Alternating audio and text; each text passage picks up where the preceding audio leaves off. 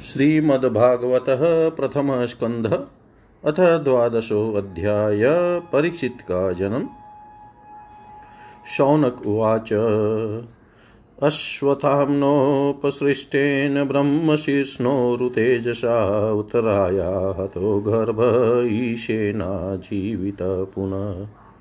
तस्य जन्म महाबुद्धे, कर्माणि च महात्मन। निधनं च यथैवाशित् स प्रेत्य गतवान् यथा। तदिदं श्रोतुमिच्छामो गदितुं यदि मन्यसे ब्रूहि न श्रद्धानानां यस्य ज्ञानमदाचुक श्रुत उवाच अपिपलधर्मराज पितृवद रञ्जयन् प्रजा निष्प्रः सर्वकामेभ्य कृष्णपादाब्जसेवया। सम्पदक्रतवो लोका महिषी भ्रातरो मही जम्बुदीपाधिपत्यं च यशश्च त्रिदिवं गतम्। किं ते कामः सुरस्पृहा किं ते कामः सुरिष्पाः मुकुन्दमनसो द्विजाधिजन्व्युमुदं राज्ञक्षुधि तस्य यथेतरे मातुगर्भगतो वीरस, तदा भृगुनन्दन, ददर्श पुरुषं कञ्चिदह्यमानोऽस्त्रतेजसा अङ्गुष्ठमात्रममलं स्फुरत्पुरटमौलिनीम् अपिच्य दशनं श्यामं तडिद्वाशमम् अच्युतम् श्रीमदीर्घचतुर्बाहुं तप्तकाञ्चनकुण्डलं क्षतजाक्षं गदापाणिमात्मनं सर्वतो दिशम् परिभ्रमन्तमुल्काभां भ्रामयन्तं गदां अस्त्रतेजस्वद्गदया निहारमिव गोपतिविधमन्तं सनिकषैपयैक्षतक इत्यशो। विधूय तदमेयात्मा भगवान्दमौगोभो विभूमिशतो दशमास्यस्य तत्रैवान्तदधे हरि ततः सर्वगुणोदर्कैः सानुकूलग्रहोदयै यज्ञै वंशधर पाण्डो भूय पाण्डुरिवौजसा तस्य प्रीतमना राजा विप्रेधौम्यकृपादिभिः जातकं कारयामाश वाचयित्वा च मङ्गलम्। हिरण् हिरण्यं गामहि ग्रामान् हस्तस्वान् नृपतिवरान् प्रादात्स्वनं च विप्रेभ्य प्रजातिथे सतीथवीत्। तमुचु ब्राह्मणास्तुष्टा राजानं प्रश्रयान्वितम् एष हि यस्मिन् प्रजान्तन्तौ पुरूणां पौरुवर्षभ। देवैना प्रतिघातेन शुक्लैः संस्थामुपेयुषि रातोऽनुग्रहार्थाय विष्णुना प्रभविष्णुना। तस्मान्नाम्ना विष्णुरातिथि लोके बृहित्रैवा भविष्यति न सन्देहो महाभागवतो महान्। युधिष्ठिर्वाच। अप्येष वंश्यान् राजर्षिन् पुण्यश्लोकान् महात्मन अनुवर्तितास्विध्यशसा साधुवादेन सत्तमा। ब्राह्मणाऊचु पातप्रजाविता साक्षादिक्ष्वाकुरीव मानवभ्रमण्यः सत्यसन्धश्च रामोदासरथिर्यथा एष दाता शरण्यश्च यथा हि योषि नर्षिभिः यशो वितनिता स्वानां दोष्यन्तिरिव यज्वनाम्। धन्वीनामग्रणीरेश तुल्यश्चार्जुन्यो द्वयो हुताश इव दुदश समुद्र इव दुस्तर। मृगेन्द्र इव विक्रान्तो निषेव्यो हिमवानिव तितिक्षुवसुधेवाशो सहिष्णुपितराविव पिताम् पितामह समसाम्यै प्रसादे गिरिशोपम आश्रय सर्वभूतानां यथा देवो रमाश्रय। सर्वसद्गुणमाहात्मयै एष कृष्णमनुव्रतरन्तिदेव इवोदारो ययातिरिव धार्मिक। धृत्या बलिशम कृष्णो प्रह्लाद इव सद्ग्रह आहतैषो अश्वमेधानां वृधानां पर्युपासक। राजसीनां जनयिता शास्ता चोत्पथगामिनां निगृहीता कलेरेश भुवो धर्मस्य कारणात् तक्षकादात्मनो मृत्युं द्विजपुत्रोपसर्जितात् प्रपत्स्यत उपसृत्य मुक्तसङ्गपदं हरे। जिज्ञासितात्मयाथात्म्यो मुने व्याससुतादशो हि त्वेदं नृपगङ्गायां यात् यास्यत्यध्वा कुतो भयम्।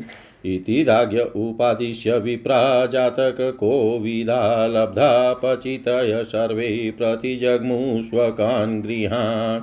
स एष लोके विख्यातपरीक्षिदिति यत्प्रभुगर्भे दृष्टमनुध्यायन्।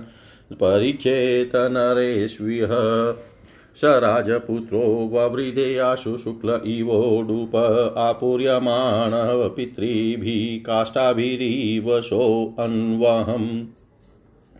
यक्षमाणो अश्वमेधेन ज्ञातिद्रोहजिहाशया राजा लब्धधनो दध्वा दध्यावन्यत्र करदण्डयो तदभिप्रेतमालक्ष्य भ्रातरोऽच्युतचोदिता धनं प्रहीणमाजहुरुदिचां दिशि भूरिश तेन सम्भृतसंभारो धर्मपुत्रो युधिष्ठिरवाजिमेधे स्त्रीभिभीतो यज्ञै समयजध्वरिम् आहुतो भगवान् राज्ञायाजित्वा द्विजै नृपम् उवास कितिचिन्मासान् सुहृदां प्रियकाम्यया। ततो राज्ञाभ्यनुज्ञात कृष्णया सह बन्धुभिययो द्वारवतीं भ्रमणसार्जुनो यदुभिवृत। ययो द्वारवतीं भ्रमणरसार्जुनो यदुभिवृत।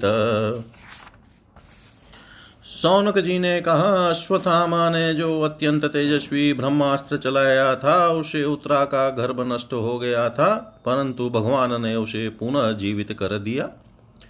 उस गर्भ से पैदा हुए महाज्ञानी महात्मा परीक्षित के, जिन्हें सुखदेव जी ने ज्ञानोपदेश दिया था, जन्म कर्म जन्म कर्म मृत्यु और उसके बाद जो गति उन्हें प्राप्त हुई।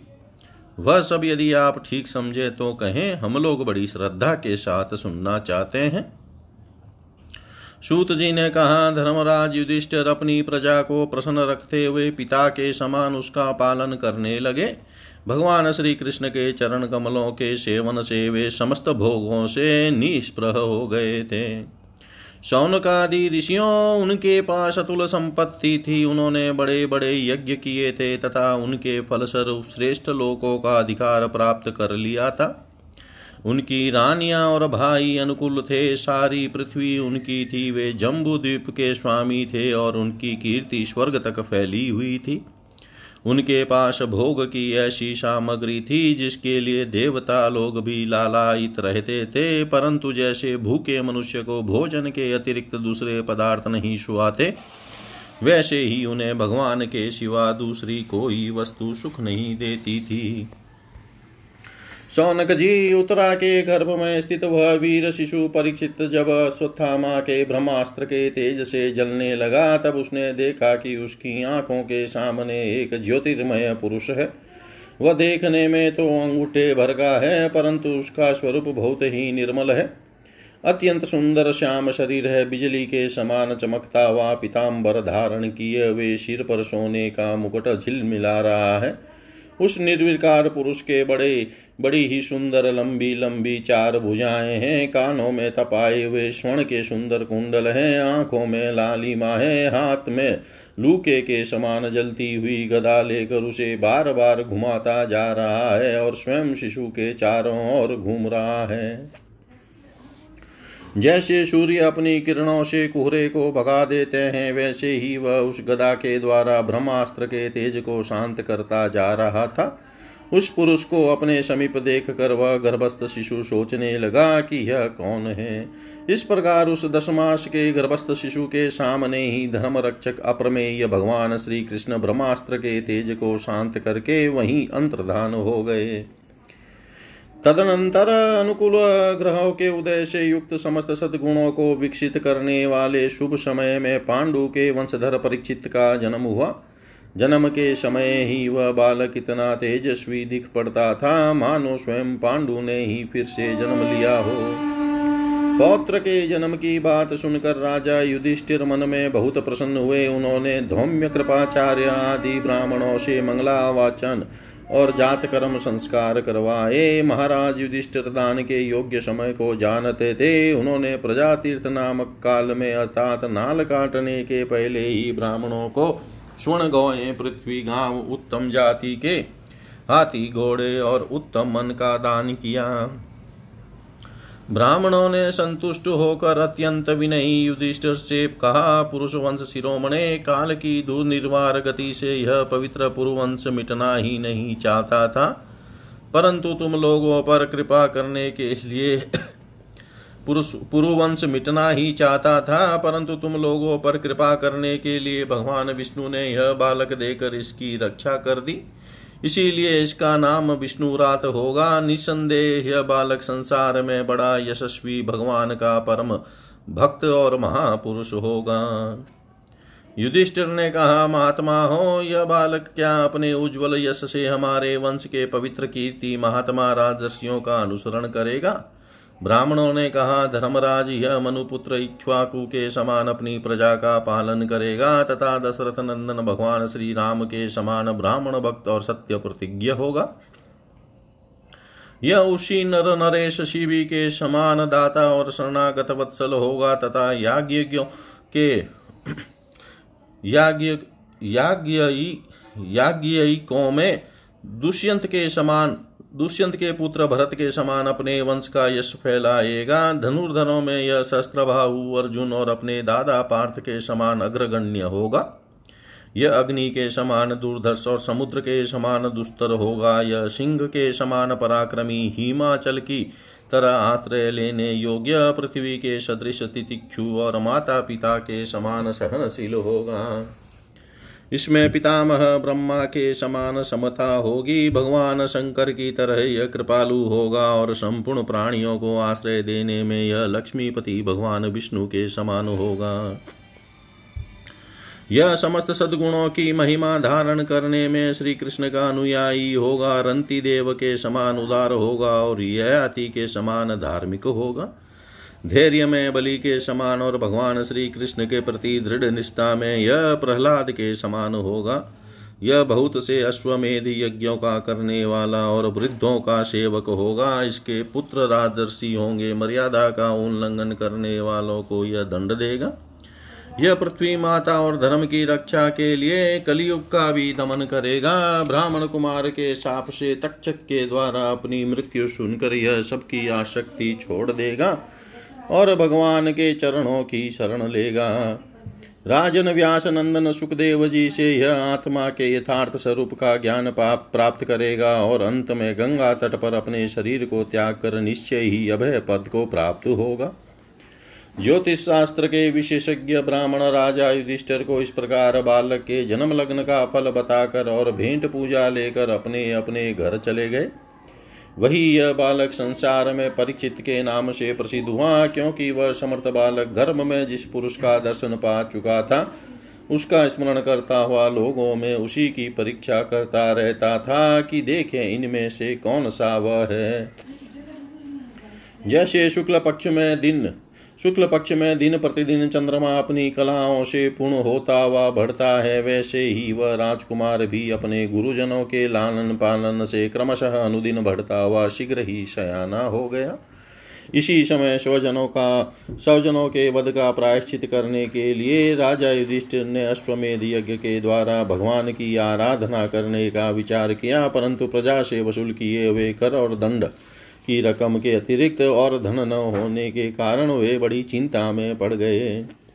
उनका अभिप्राय समझकर भगवान श्री कृष्ण की प्रेरणा से उनके भाई उत्तर दिशा में राजा मरुत और ब्राह्मणों द्वारा छोड़ा हुआ बहुत सा धन ले आए। उससे यज्ञ की सामग्री एकत्र करके धर्मभिरु महाराज युधिष्ठिर ने तीन अश्वमेध यज्ञों के यज्ञों के द्वारा भगवान की पूजा की। युधिष्ठिर के निमंत्रण से पधारे हुए भगवान ब्राह्मणों द्वारा उनका यज्ञ संपन्न कराकर अपने सुहृद पांडवों की प्रसन्नता के लिए कई महीनों तक वहीं रहे।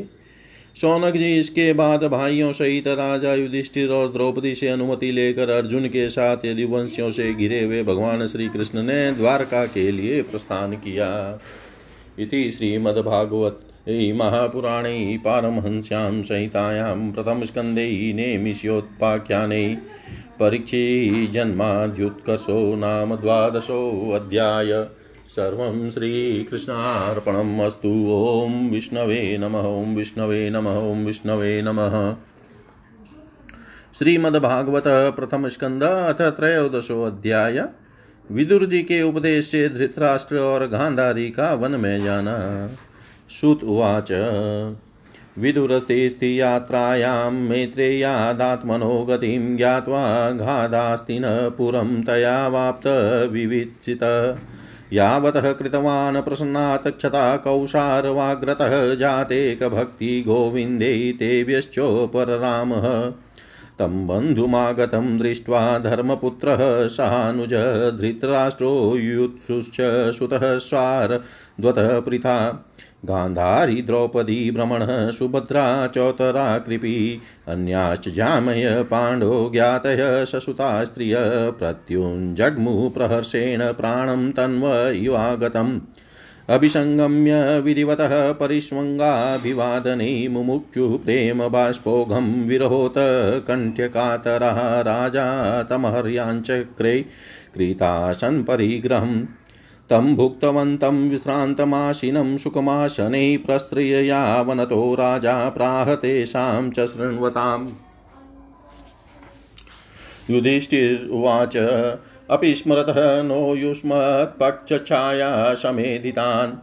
विपद्गणाद्विषान्यादेमोचिता यत्समात्रिकः कया वृत्त्या वर्तितं वश्चरद्भिः क्षितिमण्डलं तीर्थानि क्षेत्रमुख्यानि सेवितानि भूतले। भवद्विद्या भागवा भागवतास्तीर्थभूता स्वयं विभो तीर्था, तीर्थीकुर्वन्ति तीर्थानि स्वान्तस्तेन गदावृता। अपि न सुहृदस्तात् बान्धवा, कृष्णदेवता दृष्टा, श्रुता वा यदवः। स्वपुर्यां सुखमासते इत्युक्तो धर्मराजेन सर्वततः संवर्णयतः यथानुभूतं क्रमशो विना यदुकुलक्षयम् नान्वप्रियं दुर्विषहं नृणां स्वयमुपस्थितं। नावेदयतः सकरुणो दुःखितान् द्रष्टुमक्षं। कञ्चित् कालमथो कञ्चित् कालमथावात्सीत् सत्कृतो देववत्सुखं भ्रातुज्येष्ठस्य श्रेयस् श्रेयसकृत् सर्वेषां प्रीतिमावनम् अभिभ्रद्रैर्यमादण्डं यतावद गगारिषु यावद्दधा शूद्रत्वं शापाद्वर्षशतं यमा। युधिष्ठिरो लब्धराज्यो दृष्ट्वा पौत्रं कुलन्धरं भ्रातृभिलोकपालाभै मुमुदै परया श्रिया एवं गृहेषु शक्तानां प्रमतानां तरीहयात्यक्रामदविज्ञातः कालपरं दुस्तरः विदुरस्तदद्भिप्रेत्य धृतराष्ट्रं भाषत। राजनिर्गम्यतां शीघ्रं पश्येदं भयमागतं प्रतिक्रिया न यस्येह कुतश्चित् प्रभो। स एव भगवान् कालः सर्वेषां न समागत येन चैवाभिपन्नोऽयं प्राणे प्रियतमेरपि जनः सद्यो वियुज्येत किमुतान्ये धनादिभिः पितृभा पितृभ्रातृसुहृत्पुत्रः तास्ते विगतं वय आत्मा च जरया अहो महीयसी जन्तो जीविता, सायया भवान् भीमापवर्जितं पिण्डमादते गृहपालवतः। अग्निनिसृष्टो दतश्च गरोदाराश्च दूषिता, हृदं क्षेत्रं धनं येषा तददतेरसु विक्रीकीयतः तस्यापि तव देहोऽयं कृपणस्य, जिजीविषो परेत्य निश्चयतो जीर्णो जरया वाससि इव। गतः स्वार्थमिमं देहं विरक्तो मुक्तबन्धनम् अविज्ञातगतिजय्यात् स वै धीर उदाहृत यश्वकात् परतो वेह जातनिर्वेद आत्मवान्। हृदि कृत्वा हरिं गेहात् प्रव्रजेत्स नरोत्तमतोदीचीं दिशं यातु श्वेरज्ञातगतिर्भवानितो वाक्यप्रायश कालपुंसां गुणविकर्षण। एवं राजा विदुरेणानुजेन प्रज्ञा चचुबोधित आजमीढ। चित्वा स्वेषु स्नेहपाशान्ध्रढीम्नो निश्चक्राम भ्रातृसन्धिशताध्वा पतिं प्रयान्तं सुबलस्य पुत्री। पतिव्रता चानुजगां साध्वी। हिमालयं न्यस्तदण्डप्रहर्षं मनस्विनामिव सत्सम्प्रहार। अजातशत्रुः कृतमित्मेत्रोताग्निः विप्राणनत्वातिलोग भूमिरुक्मयि गृहं प्रविष्टो गुरुवन्दनाय न चापश्यत् पितरो सौबलिं च तत्र सञ्जय माशिनं पप्रचोद्विग्नमानसः गावल्गणै क्व नस्तातो वृधो हिनश्च नेत्रयो अम्बा च हत्पुत्रार्ता पितृव्यः क्व गतः सुहृत् अपि मया कृतप्रज्ञै हतबन्धुः स भार्ययांससमानसमलं गङ्गायां दुःखितोऽपतत् पितर्युर्परतै पाण्डो सर्वान् सुहृत्शिशून् रक्षतां व्यसनतः पितृव्यो क्व गतावितः सुत उवाच कृपया स्नेहवैक्लव्यात्सुतो विरहकर्षितः आत्मेश्वरमचक्षाणो न प्रत्याहाति पीडित विमृज्या शृणि पाणिभ्यां विष्टभ्यात्मा मात्मना जातशत्रुं प्रयुचे प्रभो पादावनुस्मरन् सञ्जय उवाच, नाहं वेदव्यवसितं पित्रोर्वकुलनन्दनः गान्धार्या वा महाबाहो मुषितोऽस्मि महात्मभिः। अथा जगाम भगवान् नारदसहतं बुरु। प्रत्युत्थायाभिवाद्याय निव युधिष्ठिर्वाच नाहं वेदगतिं पित्रोर्भगवन् क्व गतावितः अम्बावाहतपुत्रार्था क्व गता च तपस्विनी कर्णधार इवापारे भगवान् पारदर्शकतावभाषे भगवान् नारदो मुनिशतं मा कश्चन मा कञ्चन शुचो राजन्यदीश्वर वशं जगत्लोकाशपाला यस्येमे वहन्ति बलिमीशितु स संयुनक्ति भूतानि स एव वियुनक्ति च। यथा गावो नसि प्रोतास्तन्त्यां वदाश्वदामभिवाक्तन्त्यां नामभिवदा वहन्ति बलिमिषतु यथा क्रीडोपस्काराणां संयोगविग्माविह इच्छया क्रीडितु स्यातां तथैवे स्वेच्छया नृणां यन्मन्यसे ध्रुवं लोकं ध्रुवं वा न चोभयं सर्वथा न हि शोच्यास्ते स्नेहादन्यत्र मोहजात् तस्माजह्याङ्गवैक्लव्यमज्ञानकृतमात्मनः कथं त्वनाथः कृपणावर्तैरस्ते च मा विना कालकर्मगुणाधीनो देहोऽयं पाञ्चभौतिक कथमन्यास्तु गोपायेत् सर्पग्रस्तो यथा परम्। हस्तानि सहस्तानां पदानि चतुष्पदान्।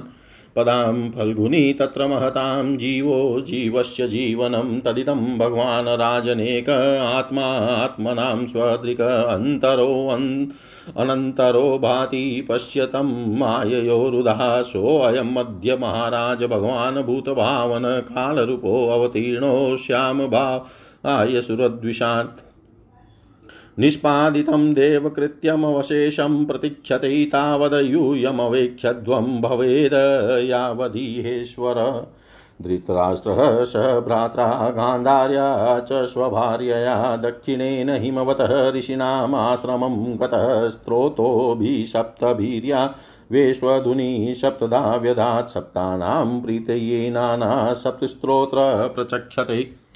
स्नात्वानुशवनं तस्मिन् हुत्वा चाग्निन्यथा विधियुभ्यक्ष उपशान्तात्मा स आस्ते विगते क्षण।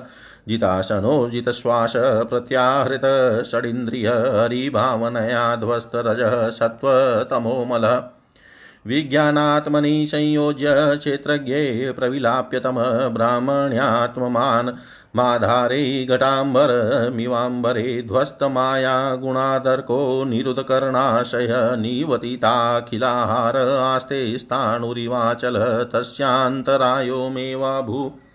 सन्न्यस्ताखिलकर्मण स वाद्यतनादराजन् परतपरपञ्चमे हनि, कलेवरं हास्यति, स्वं तच भस्मी भविष्यति। दह्यमाने अग्निभिदेहे पत्युपत्नी सहो तजै स्थिता पतिं साध्वीतमग्निमनुवेक्ष्यति। विदुरस्तु तदाश्चर्यं निशाम्य कुरुनन्दन हर्षशोकयुतस्तस्माद् गन्तातीर्थनिषेवकः इत्युक्त्वा तारुवात स्वर्गं नारद स तुम्बुरुयुधिष्ठिरो वचस्तस्य हृदि कृत्वा जातृच युधिष्ठिरो वचस्तस्य हृदि कृत्वा जाचुच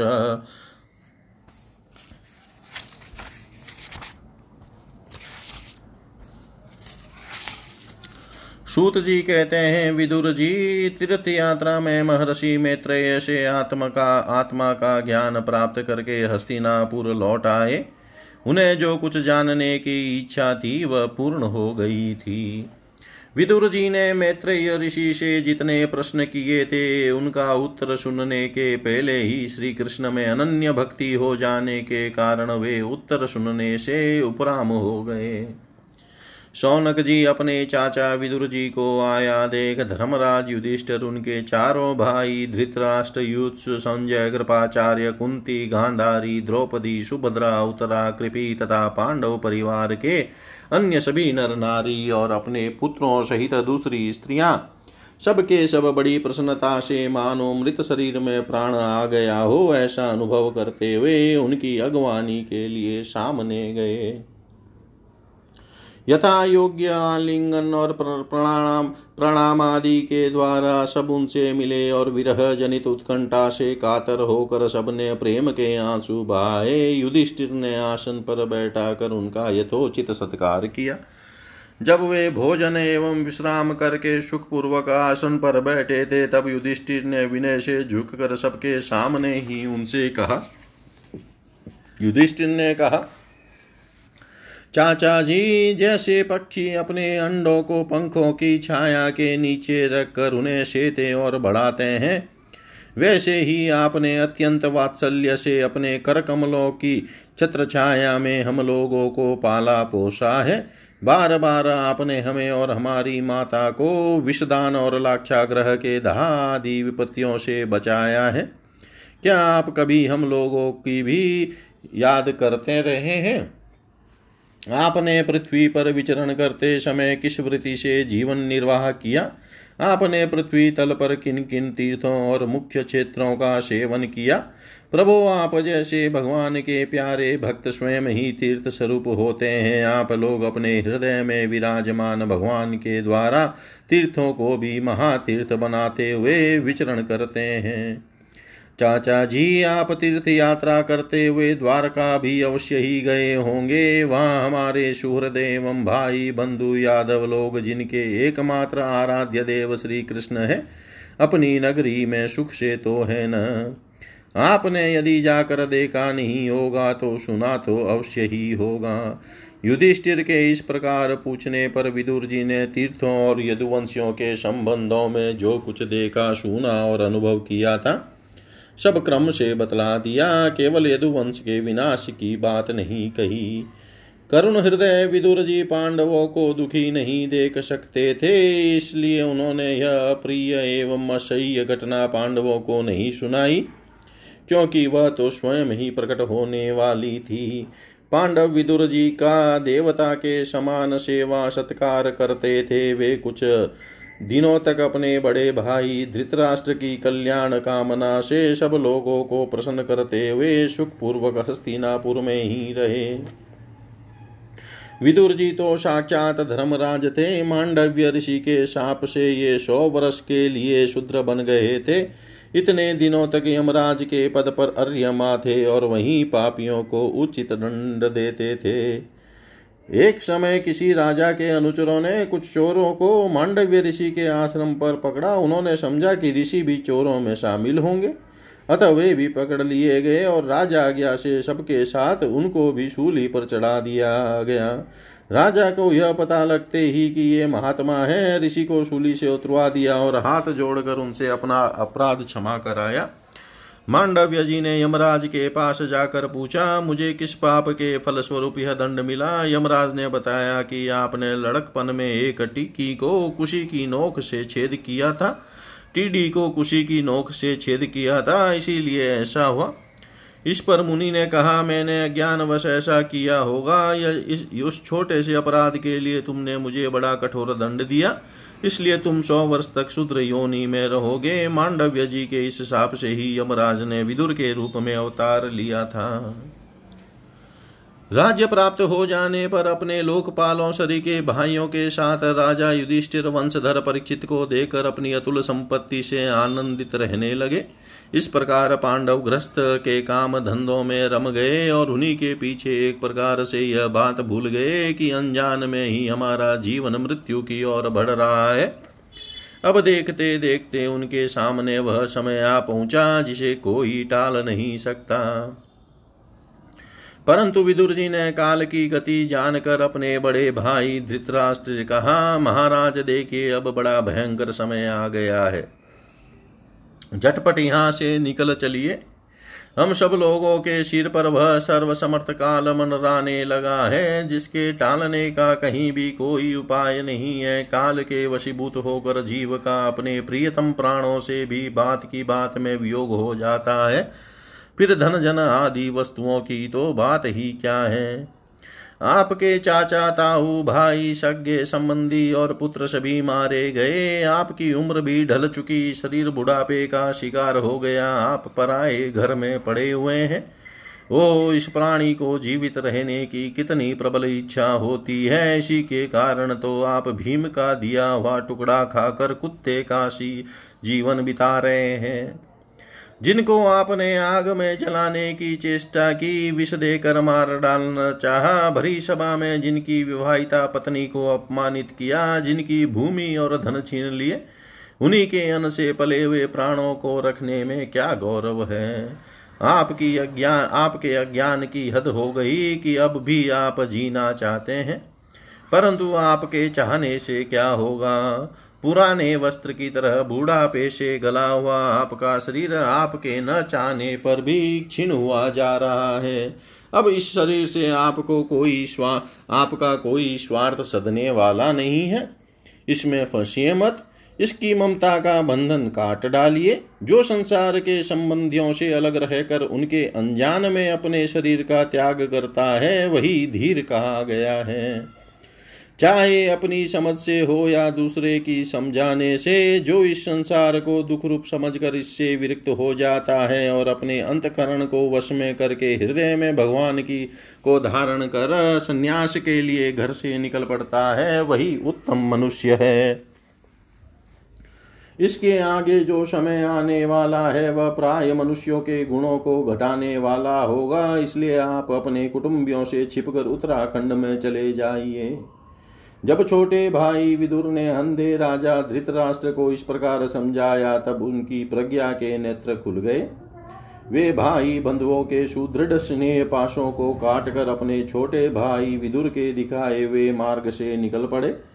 जब परम पतिव्रता शुभल नंदिनी गांधारी ने देखा कि मेरे पति देव तो इस हिमालय की यात्रा कर रहे हैं, जो सन्यासियों को वैसा ही सुख देता है जैसे वीर पुरुषों को लड़ाई के मैदान में अपने शत्रु के द्वारा किए हुए न्यायोचित प्रहार से होता है। तब वे भी उनके पीछे पीछे चल पड़ी। अजात शत्रु युधिष्ठिर ने प्रातः काल संध्या वंदन तथा अग्निहोत्र करके ब्राह्मणों को नमस्कार किया और उन्हें तिल गो भूमि और स्वर्ण का दान दिया। इसके बाद जब वे गुरुजनों की चरण वंदना के लिए राजमहल में गए, तब उन्हें धृतराष्ट्र विदुर तथा गांधारी के दर्शन नहीं हुए। युधिष्ठिर ने उद्विग्न चित होकर वहीं बैठे वे संजय से पूछा, संजय, मेरे वे वृद्ध और नेत्रहीन पिता धृतराष्ट्र कहाँ है? पुत्र शोक से पीड़ित दुखिया माता गांधारी और मेरे परम हितेशी चाचा विदुर जी कहाँ चले गए? ताऊ जी अपने पुत्रों और बंधु बांधवों के मारे जाने से दुखी थे। मैं बड़ा मंद बुद्धि हूँ, कहीं मुझसे किसी अपराध की आशंका करके वे माता गांधारी सहित गंगा जी में तो नहीं कूद पड़े। जब हमारे पिता पांडु की मृत्यु हो गई थी और हम लोग नन्हे नन्हे बच्चे थे, तब इन्हीं दोनों चाचाओं ने बड़े बड़े दुखों से हमें बचाया था। वे हम पर बड़ा ही प्रेम रखते थे। हाय वे यहाँ से कहाँ चले गए? सूत जी कहते हैं, संजय अपने स्वामी धृतराष्ट्र को न पाकर कृपा और स्नेह की विकलता से अत्यंत पीड़ित और विरहातुर हो रहे थे। वे युधिष्ठिर को कुछ उत्तर न दे सके, फिर धीरे धीरे बुद्धि के द्वारा उन्होंने अपने चित्त को स्थिर किया, हाथों से आँखों के आँसू पहुँचे और अपने स्वामी धृतराष्ट्र के चरणों का स्मरण करते हुए युधिष्ठिर से कहा, संजय बोले, कुलनंदन, मुझे आपके दोनों चाचा और गांधारी के संकल्प का कुछ भी पता नहीं है। महाबाहो, मुझे तो उन महात्माओं ने ठग लिया। संजय इस प्रकार कही रहे थे कि तुम्बरु के साथ देवर्षि नारद जी वहाँ पहुँचे। महाराज युधिष्ठिर ने भाइयों सहित उठकर उन्हें प्रणाम किया और उनका सम्मान करते हुए बोले, युधिष्ठिर ने कहा, भगवान, मुझे अपने दोनों चाचाओं का पता नहीं लग रहा है। न जाने वे दोनों और पुत्र शोक से व्याकुल तपस्विनी माता गांधारी यहाँ से कहाँ चले गए? भगवान अपार समुद्र में कर्णधार के समान आप ही हमारे पारदर्शक हैं। तब भगवान के परम भक्त भगवनमय देवर्षि नारद ने कहा, धर्मराज, तुम किसी के लिए शोक मत करो, क्योंकि यह सारा जगत ईश्वर के वश में है। सारे लोक और लोकपाल विवश होकर ईश्वर की ही आज्ञा का पालन कर रहे हैं। वही वही एक प्राणी को दूसरे से मिलाता है और वही उन्हें अलग करता है। जैसे बड़े बैल बड़ी रस्सी में बंधे और छोटे रस्सी से नथे रहकर अपने स्वामी का भार ढोते हैं। उसी प्रकार मनुष्य भी वर्णाश्रम आदि अनेक प्रकार के नामों से वेद रूप रस्सी में से में बंधकर ईश्वर की ही आज्ञा का अनुसरण करते हैं। जैसे संसार में खिलाड़ी की इच्छा से ही खिलौनों का संयोग और वियोग होता है, वैसे ही भगवान की इच्छा से ही मनुष्यों का मिलना बिछुड़ना होता है। तुम लोगों को जीव रूप से नित्य मानो या देह रूप से अनित्य अथवा जड़ रूप से अनित्य और चेतन रूप से नित्य अथवा शुद्ध ब्रह्म रूप में नित्य नित्य कुछ भी न मानो, किसी भी अवस्था में मोहजन्य आशक्ति के अतिरिक्त वे शोक करने योग्य नहीं है। इसलिए धर्मराज, वे दिन दुखी चाचा चाची असहाय अवस्था में मेरे बिना कैसे रहेंगे? इस अज्ञान जन्य मन की विकलता को छोड़ दो। यह पंच भौतिक शरीर, काल, कर्म और गुणों के वश में है। अजगर के मुँह में पड़े हुए पुरुष के समान यह पराधीन शरीर दूसरों की रक्षा ही क्या कर सकता है? हाथ वालों के बिना, हाथ वाले, चार पैर वाले, पशुओं के बिना पैर वाले, त्रिनादि और उनमें भी बड़े जीवों के छोटे जीव आहार है। इस प्रकार एक जीव दूसरे जीव का जीवन का, जीव के जीवन का कारण हो रहा है। इन समस्त रूपों में जीवों के बाहर और भीतर वहीं एक स्वयं प्रकाश भगवान, जो संपूर्ण आत्माओं के आत्मा है, माया के द्वारा अनेकों प्रकार से प्रकट हो रहे हैं। तुम केवल उन्हीं को देखो। महाराज, समस्त प्राणियों को जीवन दान देने वाले वे ही भगवान इस समय इस पृथ्वी तल पर देवद्रोहियों का नाश करने के लिए काल रूप से अवतीर्ण हुए हैं। अब वे देवताओं का कार्य पूरा कर चुके हैं। थोड़ा सा काम और शेष है, उसी के लिए वे रुके हुए हैं। जब तक वे प्रभु यहाँ हैं, तब तक तुम लोग भी उनकी प्रतीक्षा करते रहो। धर्मराज हिमालय के दक्षिण भाग में, जहाँ सप्तर्षियों की प्रसन्नता के लिए गंगा जी ने अलग अलग सात धाराओं के रूप में अपने को सात भाव भागों में विभक्त कर दिया है, जिसे सप्त स्त्रोत कहते हैं, वही ऋषियों के आश्रम पर धृतराष्ट्र अपनी पत्नी गांधारी और विदुर के साथ गए हैं।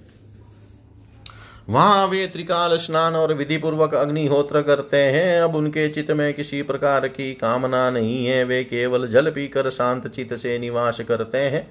आसन जीत कर प्राणों को वश में करके उन्होंने अपने छहों इंद्रियों को विषयों से लौटा लिया है। भगवान की धारणा से उनके तमोगुण रजोगुण और सत्वगुण के मल नष्ट हो चुके हैं। उन्होंने अहंकार को बुद्धि के साथ जोड़कर और उसे क्षेत्रज्ञ आत्मा में लीन करके उसे भी महाकाश में, घटाकाश के समान सर्वाधिष्ठान ब्रह्म में एक कर दिया है। उन्होंने अपनी समस्त इंद्रियों और मन को रोक कर समस्त विषयों को बाहर से ही लौटा दिया है। और माया के गुणों से होने वाले परिणामों को सर्वथा मिटा दिया है। समस्त कर्मों का संन्यास करके वे इस समय ठूंठ की तरह स्थित, स्थिर होकर बैठे हुए हैं। अतः तुम उनके मार्ग में विघ्न रूप मत बनना। देवसी नारद जी जो त्रिकालदर्शी है, वे धृतराष्ट्र के भविष्य जीवन को वर्तमान की भांति प्रत्यक्ष देखते हुए उसी रूप में वर्णन कर रहे हैं। धृतराष्ट्र पिछली रात को ही हस्तिनापुर से गए हैं, अतः यह वर्णन भविष्य का ही समझना चाहिए। धर्मराज आज से पाँचवें दिन वे अपने शरीर को का परित्याग कर देंगे और वह जलकर भस्म हो जाएगा। घर पत्यादि अग्नियों के द्वारा पर्णकुटी के साथ अपने पति के मृतदेह को जलते देखकर बाहर खड़ी हुई साध्वी गंधा गांधारी भी पति का अनुगमन करती हुई उसी आग में प्रवेश कर जाएगी। धर्मराज विदुर जी अपने भाई का आश्चर्यमय मोक्ष देखकर, हर्षित और वियोग देखकर दुखित होते हुए वहाँ से तीर्थ सेवन के लिए चले जाएँगे। देवर्षि नारदियों कहकर तुम्बुरु के साथ स्वर्ग को चले गए। धर्मराज युधिष्ठिर ने उनके उपदेशों को हृदय में धारण करके शोक को त्याग दिया। इति श्रीमद्भागवते महापुराणे पारमहंस्यां संहितायां प्रथमस्कन्धे निमिषोऽपि निमिष्योपाख्याने त्रयोदशोऽध्याय सर्वं श्रीशां सदाशिवार्पणम् अस्तु। ॐ विष्णवे नमः, ॐ विष्णवे नमः, ॐ विष्णवे नमः।